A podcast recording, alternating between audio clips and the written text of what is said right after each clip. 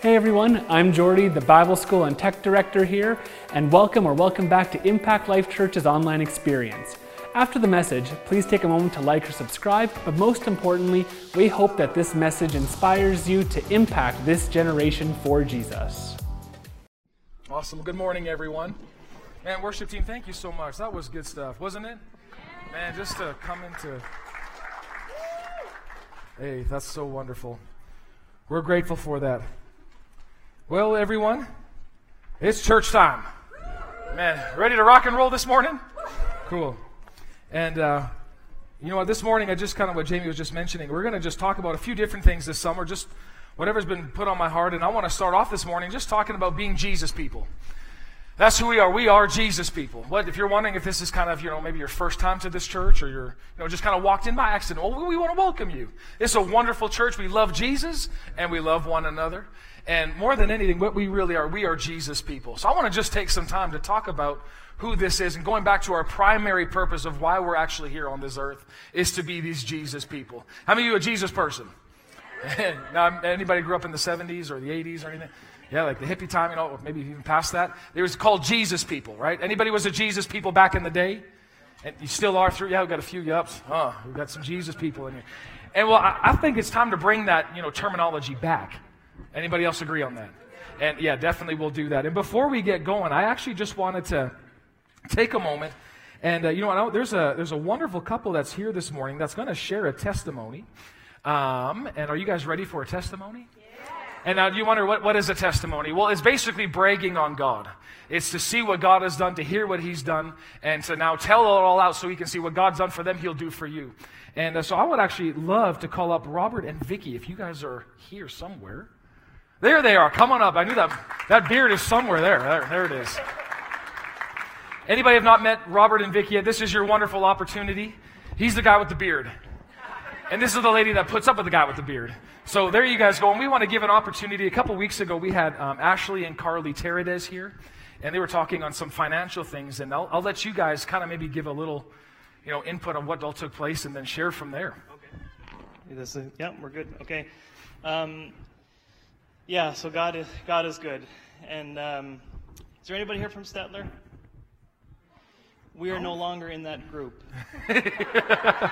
Last night was our first night in our house here in Red Deer. Praise God for that.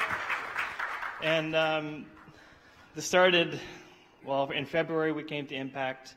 Um, and you guys said you guys belong here, and we're like, oh, he's talking to us, which which you were, I know. But uh, so we we were in search of truth, and so we started coming here. We really liked it. We were like, we just want more. We just want to, we want to be here. We want more of what uh, the fire that the people of this church have. And, um, and so that was a priority for us above anything else in our lives to be surrounded by like minded, spirit filled believers. And so, where do I go next? Okay, so we weren't sure how that was going to work. We, we owned a house in Stettler and we thought, well, maybe we can rent it out and, and rent here. And so we had signed our mortgage for three more years, and then um, we still felt the need to be here. So we went and looked at some rental properties and seen one that we really liked, but we weren't ready to rent, so we just let that pass. And um, when what happened next? I'm blanking here. Uh, so like the end of May. Yeah, so the end of May, um, the bank phoned and said just want to make sure you're okay with your one-year open term because um, we received your signed um, door, mor- mortgage documents, but there was no term selected. So Vicky and I were like, well, we went and looked at our paperwork and like, yeah, everything was filled out. And so we're like, well, wait a minute, let's pray on this a little bit. So we prayed and we're like, you know what, this this feels like it's the Lord moving on our behalf. So we we went with it, and um, wasn't long after that the people the landlords of the house that we're currently renting contacted us and said, We haven't found anybody suitable. Are you guys still possibly interested? And it's that empty. And we're like, Yes, maybe. uh, and so then. Thursday night, we listed the house. Thursday night, we listed the house. On Kijiji. This past Thursday? No, no, no. Uh, just before Ashley came. Oh, just before Ashley came. Yeah. Okay. So then Sunday, Ashley preached, and, and he said, if anybody here felt like you you didn't you haven't really handed everything over to the Lord as far as your finances. So Vicki and I stood up. We're like, absolutely. We, you know, there's parts of our lives that we try and control, and and that was one of them. And so we stood up. Ten minutes after that, we received an email. Somebody wanted to view the house. They came and looked at it on Tuesday. Said she really liked it. She would probably put in an offer, but she had another one to view. Um, she called us 10 minutes after she left and said, I really believe God wants me to buy your house. Those are her words. Those were her exact words. And is it possible to get a quick possession? And we're like, well, actually, yes, because the place we want to rent is empty. So within my, our daughter went on vacation four weeks ago. When she left, her house and her room and everything was all in the same place. She's coming back to a whole new, Whole new house. yeah, yeah. So we want to give God praise and, and glory for Him moving the second time, selling a house supernaturally in our lives. He did it a different way this time, but. So how long did it take for the house? Like you guys put it up, listed it Thursday. She It was viewed like it. You stood and a up. half weeks. Two and a half weeks total. Yeah, Switch and over. so then the inspection, everything went well, and so we're, yeah. happy. Yes. So you're Red Deerians. Man, awesome. That's so cool. So, amen. That- that's- sorry. Do you want to add something? Yeah. Yeah, I just wanted to say, we had set up things in the natural, right? Things that seem right to us. You know, we had gone with this mortgage and chosen this term, and, you know, we were following a natural progre- progression. And God just kicked down the doors, literally kicked it down, His timing, His way, His purposes. Yeah. Awesome. Amen. Amen. Cool. Thank you, guys. Man, that's so good. God is a good real estate agent. That's for sure, man. He'll take care of you. Man, that's so good. Awesome. Well, this morning, like I said, we're going to be talking about Jesus people. And just like you've heard, those are some Jesus people right there. Moving to Red Deer for a church, man, that is what I'm talking about. You know, those, those are dangerous people. I, I'll tell you that right now. Those are some dangerous people. You know, so this morning I want to just, just kind of share a few things with you that basically come from my heart. Um, I have it all written down here, and I'm going I'm to just share some things with you that just been stirring in me, uh, just as we've been kind of going on. And I've really, even on purpose, the, with the worship team, we've really just asked for them just to take some time to really not just rush through a song because you know you can basically you can listen to shine if you want to rush through a song you can just go through your chord dun dun dun dun dun. Amen glory to god hallelujah move on let's get the preaching over. But there's something about when you start taking the time to worship the lord lift him up make elevate him in such a way that everything else kind of moves to the sideline. There's something about jesus coming into contact with you in the midst of our praise. And it's just taking time to just minister to the Lord and experience His presence, experience His goodness. That really you can do that on your own and experience awesome things. But even collectively, when the body comes together, because there's different graces and different things inside of each one of us, that when we come together, man, the Lord can't help Himself. He loves His kids coming together. And so I just want to thank you for that. that. You just, you yield with it. It's not just, you know, the five, six people up here just strumming their thing doing it. It's, it requires you and I jumping in as well. So thank you for that because those sweet times of refreshing comes from the presence of the Lord. If you need refreshing, sleeping in ain't going to help you. Although don't get me wrong, sleep is nice. You know, but more than anything, it's the presence of the Lord that actually brings a total refreshment to you in my life. So we have to take the time to get ourselves in that place. So this morning, again, just talking about Jesus people. Now, one of the big things for my own self is my, you know, I want to be a Jesus man. That's what I want. I want to be a man of His Word. I want to be somebody, when they look at me, they actually see and can experience the presence of God in their life. That's my personal desire. That's my goal in life. And at the same time, we want this to be the church as well. That when people walk into this church, it's not just we walked into a church, we walked into something tangible. We walked into something that's totally different because we're Jesus people. Now, I, I, don't know about you, but I crave that. That's something we long for in this church, is not just to be, oh, look at impact, look at impact. No, look at Jesus and how he impacts. That's our total heart and our vision is we want Jesus to be so real and so strong. And did you know this? Just again, some of this came from my dear diary, so you're going to be into Joel's diary this morning. But my relationship with Jesus, it can deepen, it can go to another level. Yet here's the crazy thing. You ready for something crazy? Do you like crazy? Now don't get frozen on me. I'm not, I'm not, I'm not going that way. But something crazy is that the deepness of a relationship with Jesus is not up to God. It's totally up to me. I can go as deep as I want with Him, and it's totally up to me. You have as much of God as you're experiencing right now because that's what you want. Right? God will take, if you give Him an inch, He'll fill up an inch. You give him two inches, he'll fill up two inches. You give him a foot, he will fill up a foot. He will take whatever you give him. And that's totally unlike the devil, on the other hand. You give him an inch, and he'll take a foot. He's a jerk, man. There's nothing good about him. He's a punk. But with God, He is a perfect gentleman. He's not going to run into your life. He's not going to come in. Because if you think about it, if God were in control in the sense of you're in my relationship with Him, what do you think He would want? Think about it for a moment. What would He do every morning with you? Hey, he'd sit down with a cup of coffee. You would know the Bible inside and out right? What would you do throughout your day? You'd be talking to him. You'd be so busy with everything, not with busy talking to him, you couldn't do anything else because you'd just be focused entirely on him if he had his perfect will. Now, I don't know about you, but that's something that again I'm wanting to adjust in my life. Is I want to make sure, okay, maybe I'm at I'm at you know six inches with God. I want to go, okay, what's what does seven inches look like? What does eight inches look like? I want Him. Why? Because I'm a Jesus person. Anybody else? This is what I want. I want Him in my life. And again, I know this is going to be some of the most foundational and basic teaching to this, but we can't negate it because this is the foundation for everything in your Christian life. No walk with Jesus will really, there's, there's not a whole lot to walk with, right? And so we want to walk with him, we want to talk with him, we want to be with him. Anybody else okay with that? Okay. So again, the reality is God is not in charge of how deep my relationship with him goes. It is up to me. So a deep, a close relationship with God is available, but how bad do you want it? Ask, you, ask yourself that question. On a scale of 1 to 10, how bad do I want Him? 20. 20 Okay. We got some super spiritual folk up in the house. All right. But just if you honestly answer that yourself, where are you at on a scale of 1 to 10? 1 being extremely low and going, oh, I don't really care. 10 going, I want Him. Now, what's the difference between a 1 and a 10? 10, yeah. Oh, it's true, too, that it's, it's 10.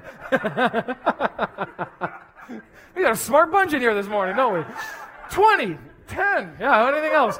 But what's the difference, right? There's, there's something that, that is the difference between a 1 and somebody with a 10, and all that is just a heart's desire. You, you, can change that. You can switch what you desire. You can switch what you crave. It's totally up to you. I, to this day, enjoy kale salad. What? Say what? Yeah, I didn't start off that way.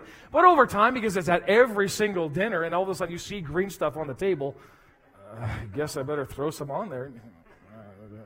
oh, I like the craisins in it. Those are good. And then after a while, oh, the seeds are not bad. After a while, it's like, actually, the, that's, not a, that's not a bad deal going on here. So what do you do? You start to take a little bit more. And now you, what happened? Your taste changed for it. Right? So on a scale of 1 to 10 with, you know, that kale salad, I'm at about a 7. Rock on. I don't need it, but you know, I don't mind it. I'm not at a 10 like some of you weirdos out there. You just, I need the salad. But it's, it's, you just taste different. Well, the same thing with, your, with the presence of God, same thing with you in my life. You can taste Him, and it can just do something to you, and you want a little bit more, and you want a little bit more, and you want a little bit more. All right. You know this in Daniel chapter 11, verse 32. I think I have this on the screen. But before I read this, I, I truly believe this. As we get further in these last days, there is going to be an unsettling in believers for the mundane.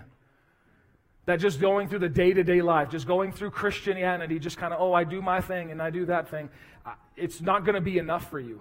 You're going to want to get to the place where you absolutely need to be completely taken over by Him. And if you think about this, this God that we serve, the God of all the universe, and you've heard this, the God who spoke and planets became, the God who spoke and waters and the oceans came, this same God wants to be with you. He wants to be intimate with you. He wants to be close to you. Now, the last thing that I want to do is this towards Him. Man, this God is coming all out for me. I want everything that He's got for me. This is who we're talking about. This God who formed you in your mother's womb. Look at the limbs you got on you. They didn't just all of a sudden popped on. God was forming you while nobody was even, even looking at you. Even while you were the tiny little blueberry inside the, your mama's womb, He was forming you and kneading you together. And it wasn't that it was just your parents' plan, it was His plan already from before the foundation of the world. He knew you were coming, so He had all this stuff prepped and planned for you. This is the God I'm talking about, the one that intimately knows you, wants to be in close relationship with you. This is the thing that moves me more than anything else. And it always comes out, I hear a lot in my different preachings and different things, is because this is so dear to my heart. It's a relationship with Jesus. He did not come for religious organization. He didn't come to establish that. He came for the one. He wants you. And he wants all of you. And I don't know about you, but that, that, that drives me. That turns my, me on. And this God wants me. Are you kidding me? Yeah, I'll, I'll, I'll do this. So Daniel 11, verse 32, the near the end of it, it says, But the people who know their God, what's going to happen to those that know God? They'll be strong and do what? Carry out great exploits. Now look at this. This is just before anything. I'm, I'm wanting to be, I want to know God, and the result of knowing God is being strong and doing exploits. A lot of times we focus so much in church in general, we focus so much on, I want to see exploit. I want to see good things. I want to see amazing, amazing things take place. And we all do, right? We want to see these things. But why do we see, or why does somebody perform these great exploits? What's the foundation for it? What do they know? They know God. It's not all of a sudden they just threw in Jesus' name out there, or they just kind of, you know, threw some kind of special prayer and slapped it on somebody. It's because they knew his character. They knew what he was like, and as a result, they performed. They were strong, and they were able to perform these great exploits. So before we can do anything, I'm even thinking as a church, and if the church in general, if they want to be doing these great exploits, it's not about, you know, putting on and entertaining all these people around here. That's great. And there's, a, there's, you know, there's good things to that. Don't get me wrong. But more importantly, how can we do these great exploits that all of a sudden leave you go, whoa, what, what was that? Those exploits? I mean, when you think of exploits, the first thing that comes to my mind is Moses. Standing before Pharaoh, all those 10 plagues. Now, wouldn't that shock a few people? Right? First of all, if I had a staff and I threw it down and all of a sudden it's a snake, what would y'all do? Woo! That's awesome! Pick it back up, it goes back to a staff again. Puts that same staff in the Nile River, blood everywhere. Those are some great exploits. But why could he perform those? Because he knew God. It says in Psalm 103, verse 7, it says that the children of Israel knew God's acts, meaning they just saw what God did, but Moses knew his ways. He knew his character. He understood these types of things. He knew what God was like, so he could predict what God wanted to do. He knew him, not just the performer. I remember hearing it said a lot of times God is always saying, Seek my face, not my hands. Right? That's the same thing even in a relationship that you may have. People that you're close in contact with, they want you to be, know them for who they are, not just what they can do. Right? And that's the same thing. I want to know God for who He is. And I know a lot of you are in this place, but again, I want to just to reemphasize it, bring it up again, because this again is our primary call. Now, no, that word no, if you just look it up in the simple English dictionary, got three, three words. Number one is to have developed a relationship with someone through meeting and spending time with them. Okay? It's, it's going to be very simple. Number one is having developed a relationship with someone through spending, through meeting and spending quality time with someone. So are you spending time with him? Secondly, then, once you've developed relationship through meeting and spending time, then you recognize him. Do you recognize? A lot of people are clueless to what God's even doing. They don't even recognize him at work. Do you recognize God at work in your own life? And that's why we talked last week about being thankful so you can realize and see again what God's been doing in your life. How many of you did that 10, you know, for, you just took some time, so I wrote down 10 things every single day, and I have my little journal. How many, who did that? All right. Three people. Well, giddy up. The rest of it all, we got to get going here. I have a thankful journal. That's what I just write every single day. I take time because it gets me to stop. I say stop. Thank Right. This is what thankfulness does. It requires you to slow down and it requires you to think over again. And you know what happened to me this morning as they were just singing this song, God, You're So Good? I was a mushy mess up in the front. Why? Because what happens is when you start to be thankful for all He's done, all these remembrance come back to you. One thing that I'm thankful for, I'm thankful that I have a wife for 11 years. I'm grateful for that. And that's not just by accident. She has to put up with me. Don't feel bad for her. I have to put up with myself. this is about me, all right? You're fine. but it just happens you take the time just to remember and just to think. What it does, it actually changes your mood. Oh, man, I was grumpy this past week. what did I need to do? I had to just take some time, just writing out what am I thankful for. And as I started doing that, I actually came inside and told Jamie, it's like, man, that just changed my mood. How you doing, girl? And then she was a little bit grumpy. So I said, Well, go here, take your 10. you could never be grumpy. You're perfect. So recognize. So that's no the word no. Having developed a relationship with someone through meeting and spending time with. Number two is recognizing. Number three, again, in the English dictionary, it says have a personal experience with. That's all a result. It's kind of a progression. So, spending quality time with someone, you start to recognize them. Having recognized them, you start to experience them. This is what God wants in your and my life. He wants you to know Him so you can recognize Him. Once you recognize Him, you can start to experience Him in your everyday life. Now, let's just break this down a little bit, just from going down to any kind of relationship, just a personal one for myself. I'm going to use Jamie as a great example because she's my wife. But a relationship for you. The first place it starts is developing a relationship over time and being together, not just occasionally. Jamie and I, we had a first date. We were in Surrey, British Columbia. we went to Red Robin's and we had chucks or clucks with fries, both of us. So I thought this is a perfect match.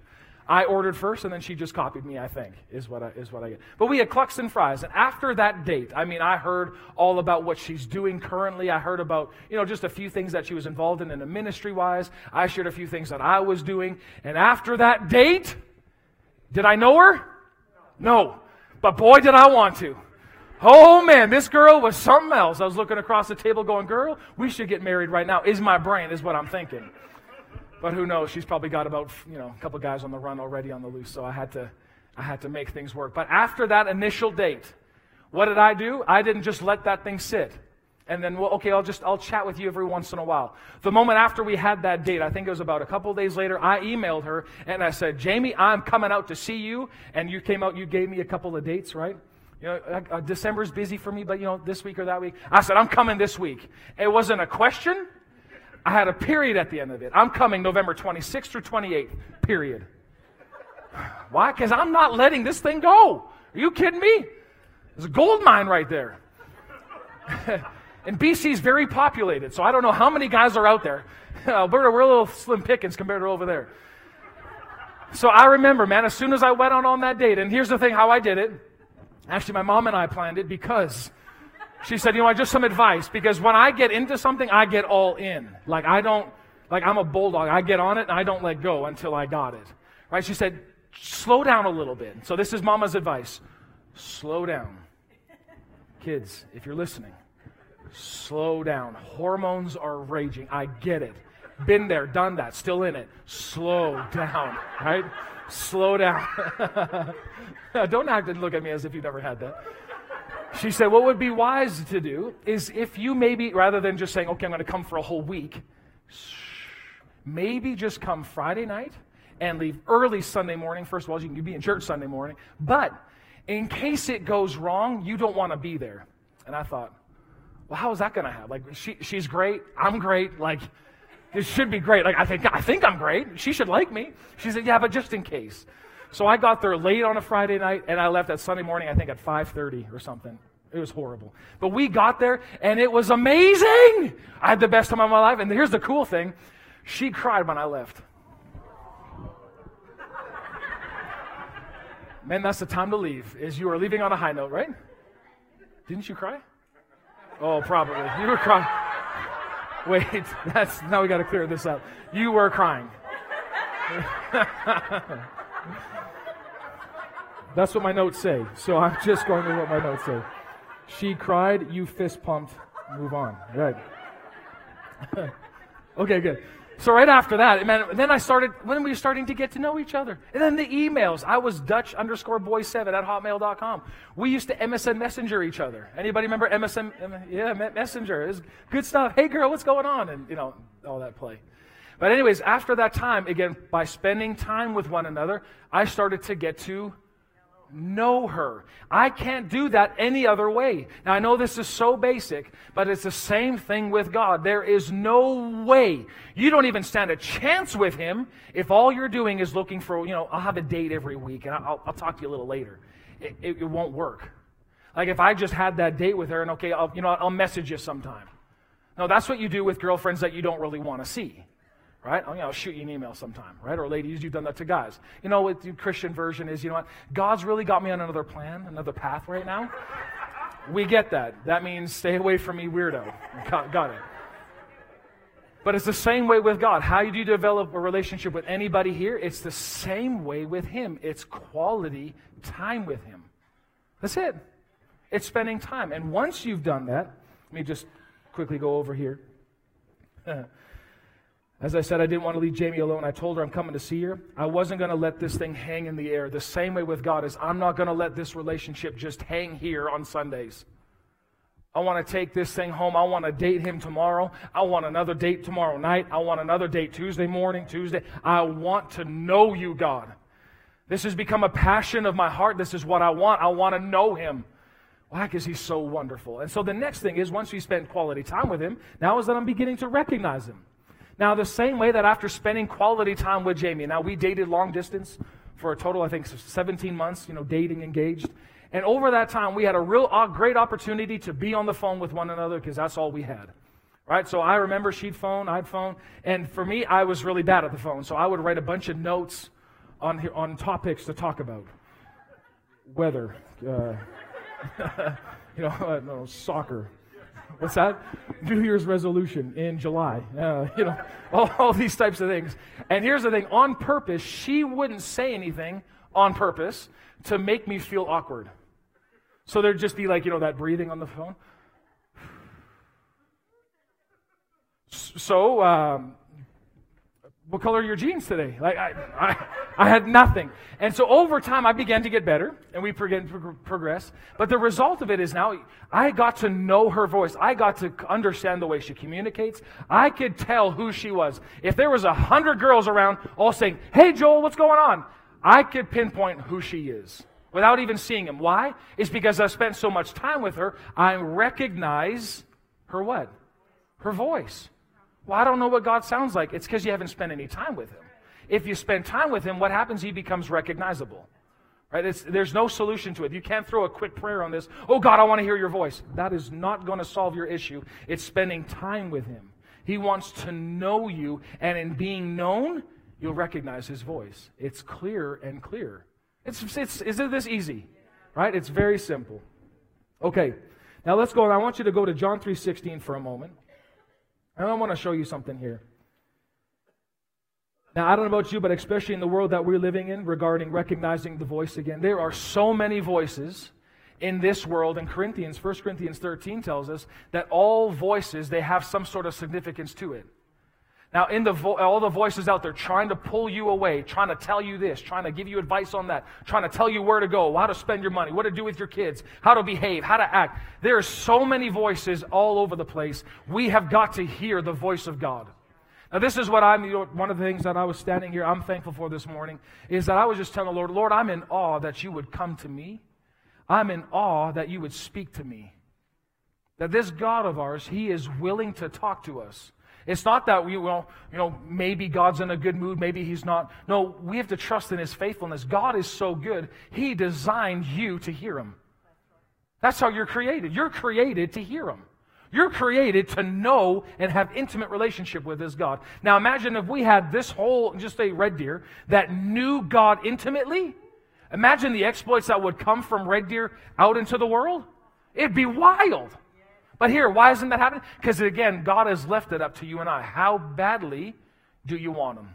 Moses came to the point where he actually said, I despised everything I had in Egypt because I want Him. He was fine to suffer in the wilderness, to let go of every, you know, comfortable thing he ever had, the quality teaching, the education, everything he's got. He left all of that and said, It is better for me to be beaten and whipped, just like the other Hebrew children, because I get to know him. Think about that for a moment. That's the, that's the degree of how badly, man, when you have a, just an instant with God, what that does for your life. Do you know why I'm here today? Is because I had a single moment with God and it ruined my life. In the best way from my own self. I wanted this and I wanted to do that. I had one moment, it was up here in the front, and the moment this lady spoke the, the truth in love to me, it hurt so good, I knew God cared. I knew at that moment He cared. And at that time, I couldn't even just that the, the feeling that I felt is, man, he, he knows all the junk that I did, and yet he still wants me. And at that time, I didn't know I was going to pastor. I didn't know that I was going to be involved in church. I didn't know I was going to be involved in ministry. I was still pursuing my firefighting career. And in all of that, he didn't want me for ministry. He wanted me for me. That's what changed my life. He doesn't want you so that all of a sudden, okay, fine, I got another kid, another person to fill up the pew. That's not it. He wants you for you. And now I do this. Why? Because I love him. I do this because I care about him. I do this because he's the greatest thing that could ever cross my path. It's Jesus. I'll do anything for this man. Why? Because he cares about me. Right? The same thing for you. Now, in John 3:16, a very familiar scripture, but I want you to see this. What is the purpose for God sending Jesus? We know this for this is how God loved the world. What did he do? He gave his one and only Son. Why? Why did God give his one and only Son? So that everyone who believes in him will not perish, but have what? This is the big word, is eternal life. What is eternal life? The purpose for our salvation, the purpose of why God loved us, the purpose of sending Jesus to us is for eternal life. What's eternal life then? A lot of people just kind of limit it to, well, when you die, you go to heaven. That's true, but that is not what eternal life is. Ready to see what eternal life is? Here is the Bible definition of what eternal life is in John chapter 17, verse 3. Are you ready? All right, here it is. And this is what? Eternal life, that they may know you and the only true God and Jesus Christ, whom you have sent. So, what is eternal life? Is that you live forever? Well, yeah, that's true. It's not that you just, okay, I'm not going to hell anymore, now I'm going to heaven. There, there's truth to that. But that ultimately is not the big picture of what God wanted for eternal, for eternal life. What is eternal life? Eternal life is knowing God and knowing Jesus. That is eternal life. When does it begin?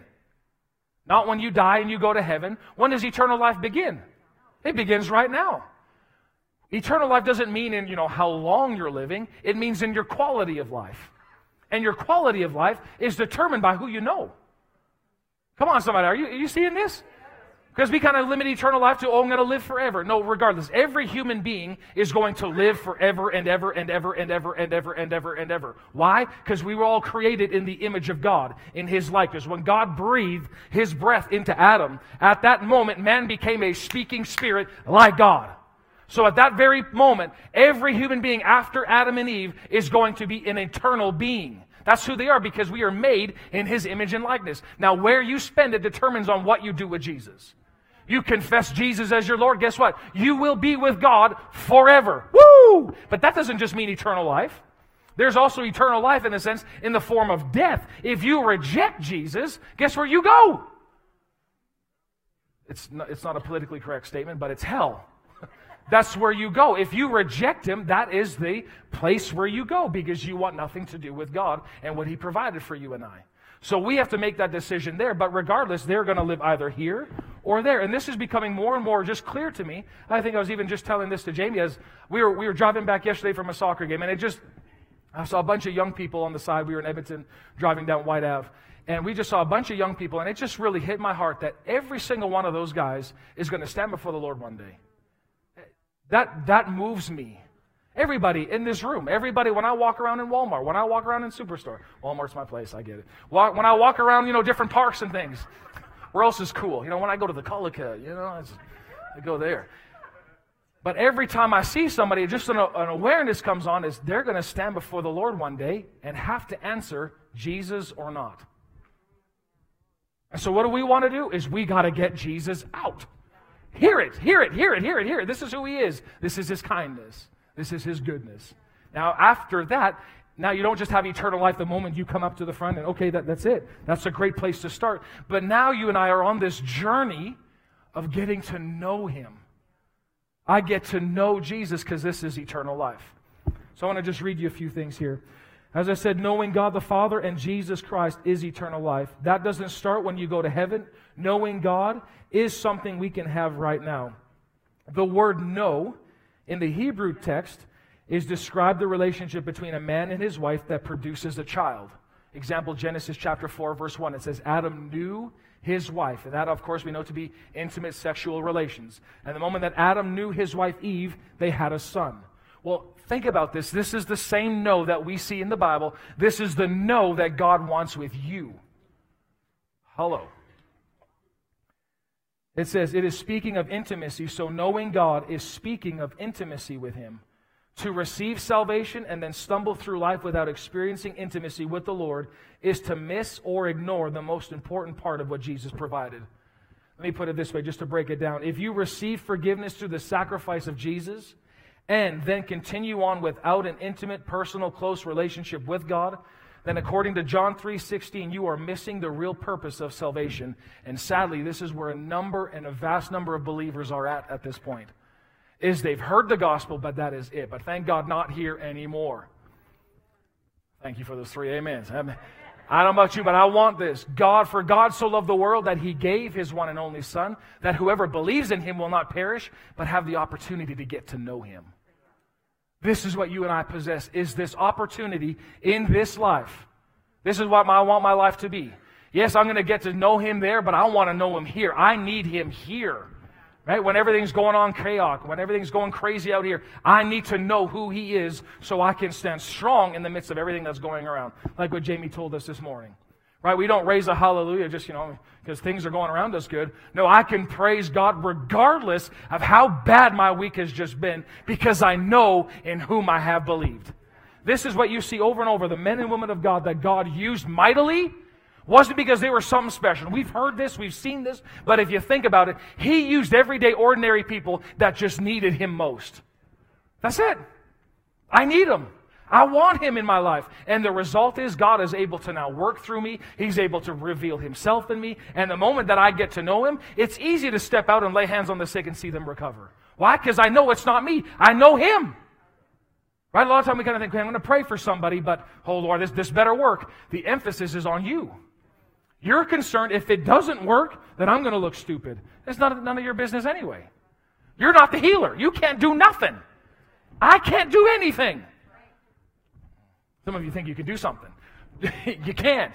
Without Him, you can do nothing. All right. So I want you to look at this. Go to Philippians chapter 3, verse 1 through 10. Everybody doing okay? Philippians 3, verse 1. This is just again now Paul. Ah, I love Paul. I'm excited to meet this guy. I think he's a really interesting character. Like, this guy's got to be quite something. I'm a little nervous to meet Paul now that I come to think of it. says, Whatever happens, my dear brothers and sisters, rejoice in the Lord. I never get tired of telling you these things, and I do it to safeguard your faith. So that just gives me comfort knowing that Paul repeated himself over and over again. It's good that I do the same thing. Just keep up with me, guys. You can just click with me. Verse 2 it says, Watch out for those dogs. Those people who do evil, those mutilators who say they, that you must be circumcised to be saved. For we who worship by the Spirit of God are the ones who are truly circumcised. We rely on what Christ Jesus has done for us, and we put no confidence in human effort. Now, though I could have confidence in my own effort, if anyone could, indeed, if others have reason for confidence in their own efforts, I have even more. Now, already here's Paul's resume. Right? If you're going to go to any kind of church or religious place at that time, this is his resume. I was circumcised when I was eight days old. I am a pure blooded citizen of Israel and a member of the tribe of Benjamin, a real Hebrew if there ever was one. I was a member of the Pharisees who demanded the strictest obedience to the Jewish law. I was so zealous that I harshly persecuted the church, and as for righteousness, I obeyed the law without fault. This guy's serious. Then he says, I once thought, everybody say once thought. I once thought these things were valuable. What was he, what is he talking about? His resume. Right? Everything that he listed off. I once thought these things were valuable, but now I consider them worthless because of what Christ has done. Verse 8. Yes, everything. Everybody say everything. Everything else is worthless. When? When what?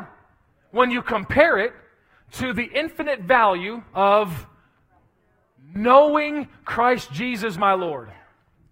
For his sake, I have discarded everything else, counting it all as garbage, so that I could gain Christ and become one with him. I no longer count on my own righteousness through obeying the law. Rather, I became righteous through faith in Christ, for God's way of making us right with himself depends on faith. And he says, I want to know Christ.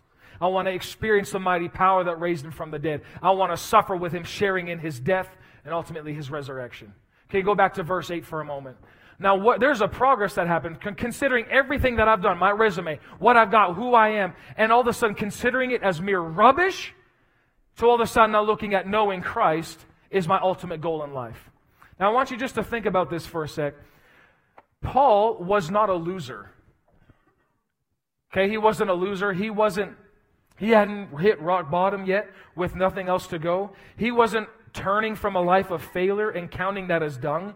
He was one of the most educated and accomplished men of his day. He was the elite of the religious class. People knew him and they wanted to be like him. Right? Paul wasn't just some, you know, some guy that crawled out of a bus. He had it together. Then, Paul wasn't writing this about the time before he was born again. He had been a Christian for decades at this point when he wrote this. He had traveled the world and been used of God as few men ever had or ever will. Yet, there he was still seeking to know God more. This is his push. And you can see it here. Paul was saying that the best life had to offer and the greatest accomplishments and pursuits of any man, when compared to knowing God, ranked in the same category as manure. This is where he put it. Every, you know, human endeavor, any possible thing that you can make, any kind of gold medal you could achieve, no matter where it is, sporting, business, education, no matter what it is, he compared all of that and he put it in the pile of manure in comparison to knowing him. Can you see how he tipped the scale? The moment that, okay, I got an education, I got an A plus, in compared to knowing God, it doesn't even value, doesn't even compete with each other. Paul said it's mere dung. Can you see his heart? And so he said, if you look later on in these verses, 12 and 13, he says, Yes, I forget all these things and I press forward to know him. This is his push. This is who he is. That's why all of a sudden, when he knows that all these tough trials are coming his way, he knew it before he went into it. He said, None of these things move me. Why? Because I'm here to fulfill what he called me to do. Now we got to get to this place that knowing him becomes the greatest thing that we could ever possibly want. So that when tough times come, we go, eh, it's trying to interrupt me knowing him. No, no, no. Nothing is going to get in my way. No thing, no one is going to stand in the way between me knowing my Jesus. This is what we got to get to. Because what happens when you start to know Him, great exploits are the only result after that. Not only in your personal life, but people around you. Like hearing those guys' testimony, just hearing they're going after God. That doesn't just come because they're special people. It's because there's a craving for God that you can't change. That's who this church is. Is weird. This church is built on crave, and it's going to continue to crave. We want Jesus. We don't want just, you know, we come with so many different opportunities and, you know, great things that are coming our way. But man, I, I want him here because he is attractive. Jesus is attractive. When you see him, when you hear him, when you experience him, you cannot let it go. So, how do we have that? Especially in our services. Let me encourage you just let's respond quick. Whenever the Lord wants to do something, whatever happens, Lord, we're just going to respond to you. Yes, Jesus, I want you. Because I want him more than how I feel. Okay, let me continue on here. I've got to finish this up. So, how do I create this hunger for God? Now, just so we all know, there is a process to this. Because if you're a one and you want to get to 10, well, you don't just one to 10 it. It's going to require some time. Everybody say it's a process. Right? It's, it's okay. If you're not an eight, it's okay. Where you're at is a great place to start. But where do I begin now? If you are a one, if you're just thinking, you know, I, I, I got to do church because that's what my parents always did, so I guess this is what I do now. If you're there, fine. glad you acknowledge it, glad you can see it. How do you get to a two? Well, it's going to require a little bit of effort on your part, but God will show himself to you. James 4 8, I want you to see this verse. The first part of it is you come close to God, and what will he do? He'll come close to you. But notice who's first? You're first. God already moved 2,000 years ago with Jesus. He sent Jesus to you. Now it's your job to make a move. You've accepted Jesus Christ as your Lord and Savior? Woo, rock on. You've been baptized in the Holy Spirit. You're praying in other tongues? Woohoo, stir it up again. You got to start somewhere. I mean, maybe if you're a one, you know, looking and coming close to God may look, okay, God, I'm, I'm going to give you 30 minutes before I have to go to work. Or I'm going to give you 30 minutes beyond my average bedtime. I'm going to actually give you this TV show time. I'm going to set it down. You have to give God something to work with. Because if there's no coming to God and just saying, okay, God, come to me, He needs something. He absolutely just needs something. And that's what I found in my own, even my personal life, is the moment that I had this, you know, experience with God. And it wasn't like this, oh, it's amazing thing. It was a stern word of correction. It hurt good, but after that I knew that He wanted me. So I gave Him some time. I had to give Him something. So I remember it was about a week or so after that, I asked my dad, I said, Can I please have a key to this church building? I just got to spend some time with God. So I would do at the first beginning, I would take one day a week. I would come here. I would do be here for I finish work around seven. I would be here from about 7:30, 8 till about 8:30, 9 o'clock. And I'd say, okay, God, I would just blast the worship music and I'd say, Lord, I'm just going to be here. So if you want to talk to me, you, you know where to find me. I'm right here. And it started off kind of like, you know, awfully quiet in here. There's a lot of creepy creaks that go around in this joint. And then all of a sudden your mind will wander. I hope nobody takes my car while I'm sitting here at nighttime. Okay. And it just, whatever, start somewhere. So it was an hour. Okay, then over time it went to two hours. It, whatever it is, you have to give God something to work with. This is vital. Man, this is what you see Moses even saying too. Like, remember, like, God, I can't, I can't be your mouthpiece. I, I, stutter and, I, and I, I can't talk real good. And he actually asked him, Moses, what's in your hand? What do you have? What can you give them? Maybe it's a TV remote. but Lord, I'm on season three. It's, this has been such a good show. It's been really great. Mate, what can you give them? See, God, He, he loves it when you when you sacrifice some things. It, that we look at it the way that the Western mindset looks at sacrifice. We have to give up something. That's the Western mindset is when I hear sacrifice, okay, I have to give up something. If you look at it in the Hebrew term, the word is korban, or it's korban. Right, if you're korban. The way that the Jews view it, when they hear the word korban, they don't view it in the sense of I have to, I'm losing something. He's, they look at it going, I'm laying it down to get something. It's a totally different mindset. So rather than going, I'm putting down Netflix, Hey, God, this better be good. and you know what will happen? Nothing. I remember putting it down, going, okay, we'll see what happens. To now, God, I am doing this intentionally. I am putting this down because I want you. I want to focus my attention on you. Sir, I, I, want you in my life. Jesus, you said in your word, and I, I, I've used this scripture numerous times. God, you said that if I came close to you, you would come close to me. Actually, it says will. You will come close to me. So I know it's your will that you want to come close to me. So I'm going to give you this hour before I go to bed. Boom, there it is. God, here I am. Here, I'm going to get into your word. And as time went on, it's, all it's, you will not see me without a day that I do not spend time in the word. Why? I want it. It's not that I, Christianity was never designed to be a discipline. Because the moment you have to get discipline in Christianity, it takes away all the power in it.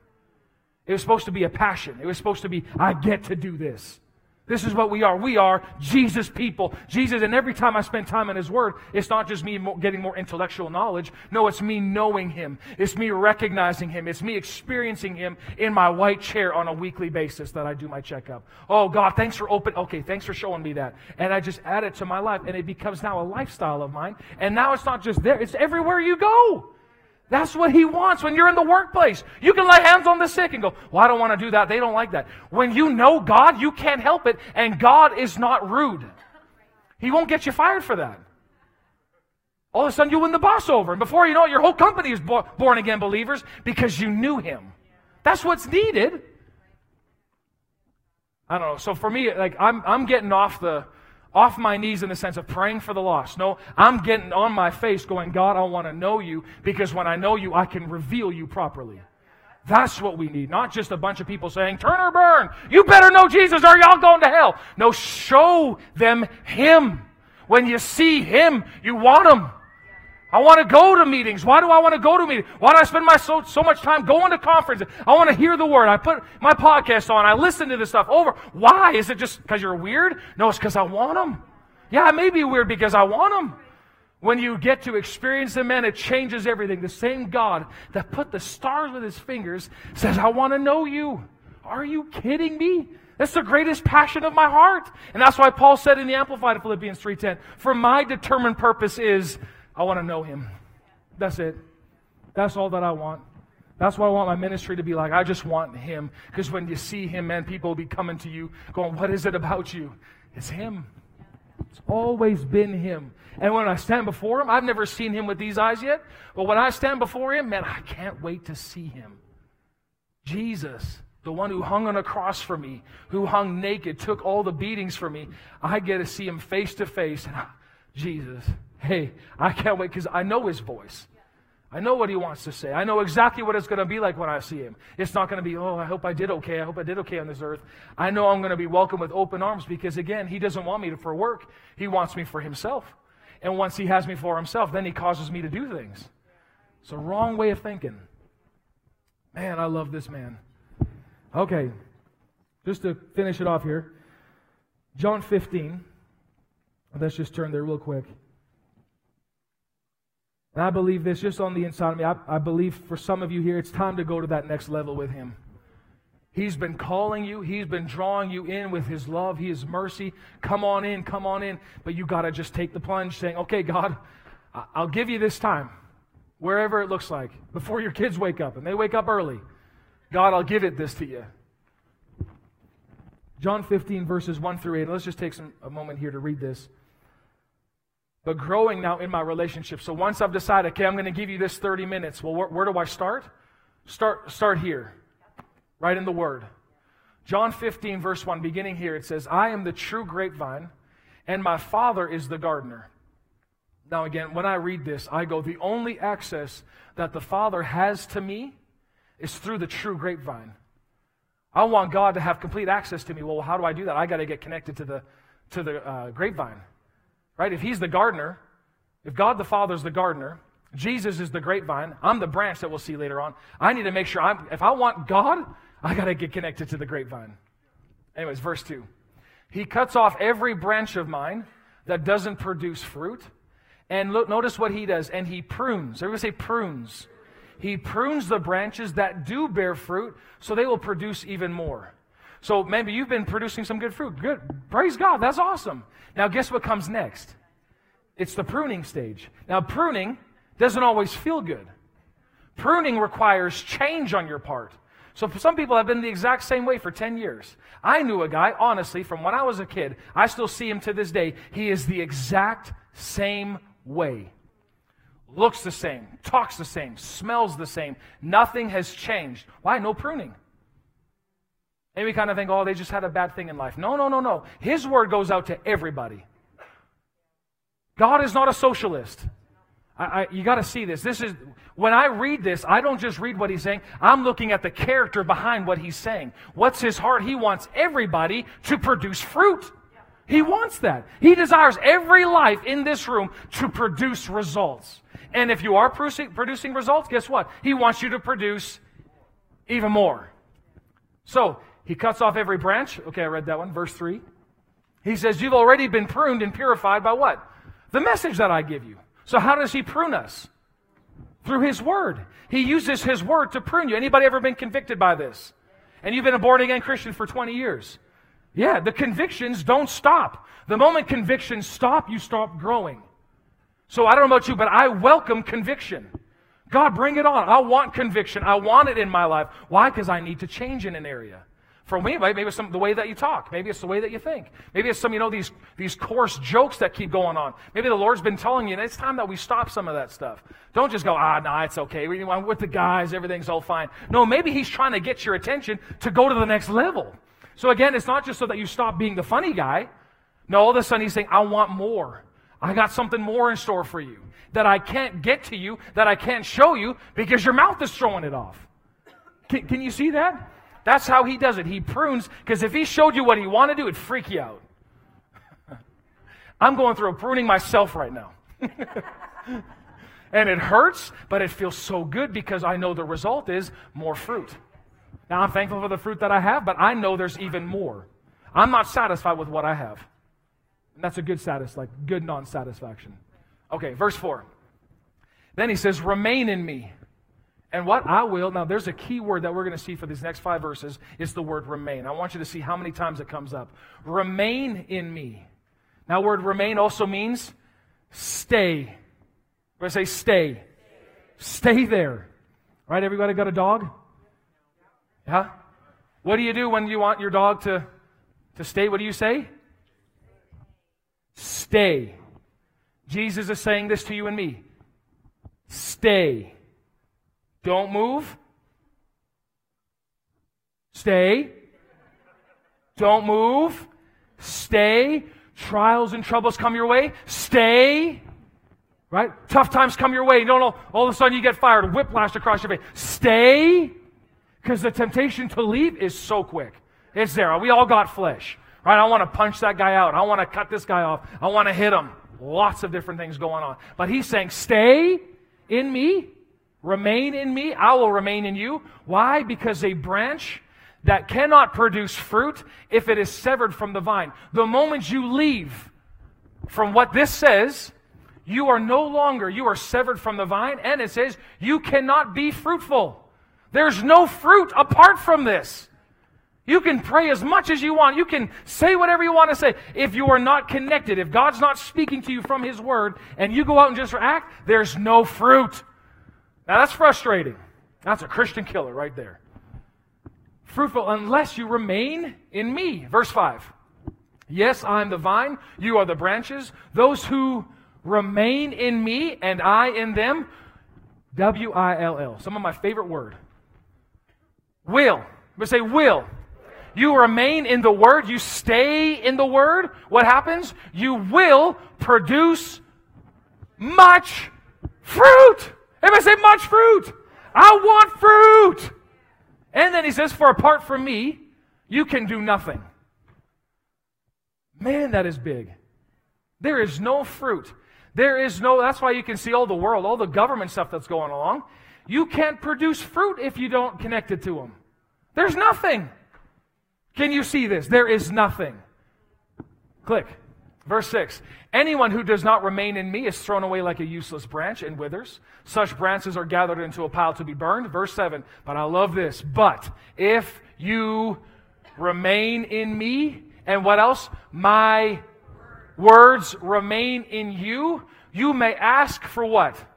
Anything you want, and it, W I L L, it will be granted. Why is this so important? Because verse 8 tells us this here, right here, when you produce this much fruit, you are my true disciples, and this brings great glory to my Father. Did you know that how you bring glory to God is by producing tons of fruit? Oh, so, how do I produce tons of fruit? I don't have to make things work. I'm not squeezing out apples. Come on, make this work. Go, go, go. Nothing happens that way. What is a fruit? Fruit is a result of what's going on in the vine already. Jesus already, his life is producing fruit constantly, but he wants to put it through you and I. So what do we got to do? We just got to stay connected. How do you stay connected? I stay in his word. Let me read it to you real quick from the Passion Bible, verse uh, 7. It's so good. He said, If you live in life union with me, if my words live powerfully, my words li- take hold and are strong in you. I like the way that he said it. If my words take hold in you. Let His word grab you. Let it take hold of you. Right? When I got hold of something, when His words got hold in me, it's going to affect my thinking. Anybody ever spend some time with a word from God, like something on your lap? Maybe you spent some time just meditating and thinking on a certain verse. What happens is that word slowly starts to take over on you, and it's going to affect the way you think. It's going to affect the way you talk. It's going to affect the decisions you make. And ultimately, it's going to affect the destination you go in. It's going to affect the people you hang around with. Why? Because His Word has taken over my life. And now, when the Word is taken over, guess what? I get world, or sorry, Word results. That's what I want. So that's why He tells us to stay put. Stay. But it doesn't make any sense. Why on earth? Why is tithing in here? Why is healing like this? No, no, don't, don't go there. It's okay to have questions. Questioning is wrong. It's fine to have questions. But the word wants to do this and ultimately brainwash you. We need brainwashing. Why? Because we are so stupid in our thinking. You look at what they try to do out there, it is dumb. That's why it makes no sense to us. Why? Because it's worldly thinking, but they think they're smart. And they try to convince you that they're smart. They're not. If it goes against what this is, it's stupid. For those of you who haven't had the opportunity, the pleasure to meet Herb, he says stupid like there's nobody better. That's, that's kind of it. He spells it S T O O O O O O P I D. So if he ever calls you stupid, then you're in trouble. So don't, you don't want to get that. You want to get there. Anyways, last thing here. I want to stay in place. Because what is the devil trying to do? He is trying to get me off the word. The word is the only connection that God has to me, and it's the only connection that I have to him. And last verse, just to close it off here, 1 John 5 21. In all this, I want to protect my relationship with the Lord.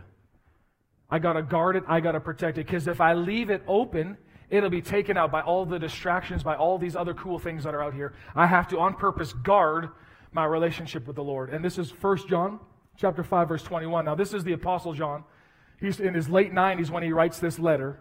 So, this is an elder to the body of Christ. This is an elder to the church. And he concludes his letter. I think it's a whole letter about love. All First John, you could read it.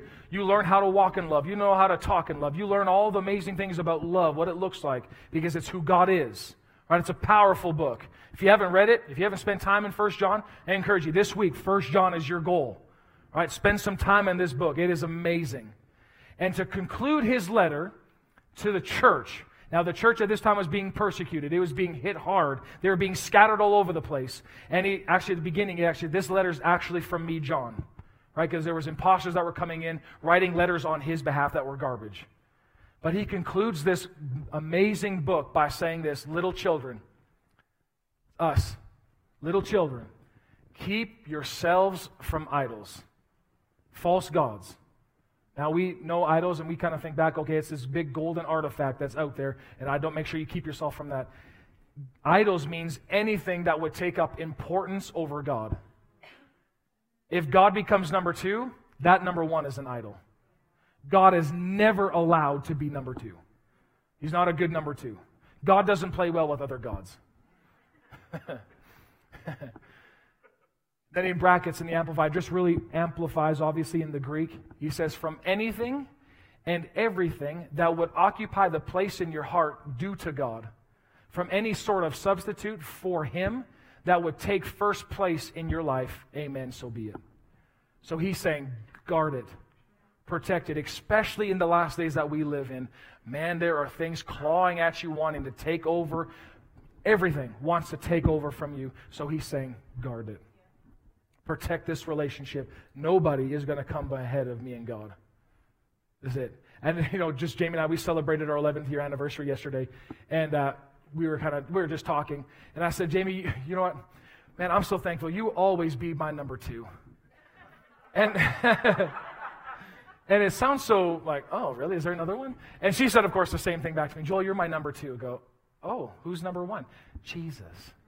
Jesus is my number one. But in our marriage, that's why I can honestly say I'm so blessed by this woman. Not just for who she is, but at the same time, she's always put Jesus above me. You know how much that blesses me? Man, when I hear all of a sudden, like, you know, she'll, she'll go upstairs and all of a sudden she'll leave me with all three kids. Like, what are you doing? Please come back. And then I remember like Max say, Where's mama going? We just say, Oh, she's going to go spend some, some time. We want mama to go spend some time with Jesus. So she's going to go do that. So she'll leave me. This is how much her relationship with the Lord is to her. She'll leave me. Help me. Help me. With the children for Jesus. And no, it's, it's very much, I'm grateful for that. So thank you for always doing that. But can we all just stand up together? Hey, thanks for listening. If you live in the central Alberta region of Canada, we would love to have you come out and check out one of our weekend messages. For more info on all of our directions, service times, and children's programs, visit our website at impactlife.ca. That's impactlife.ca.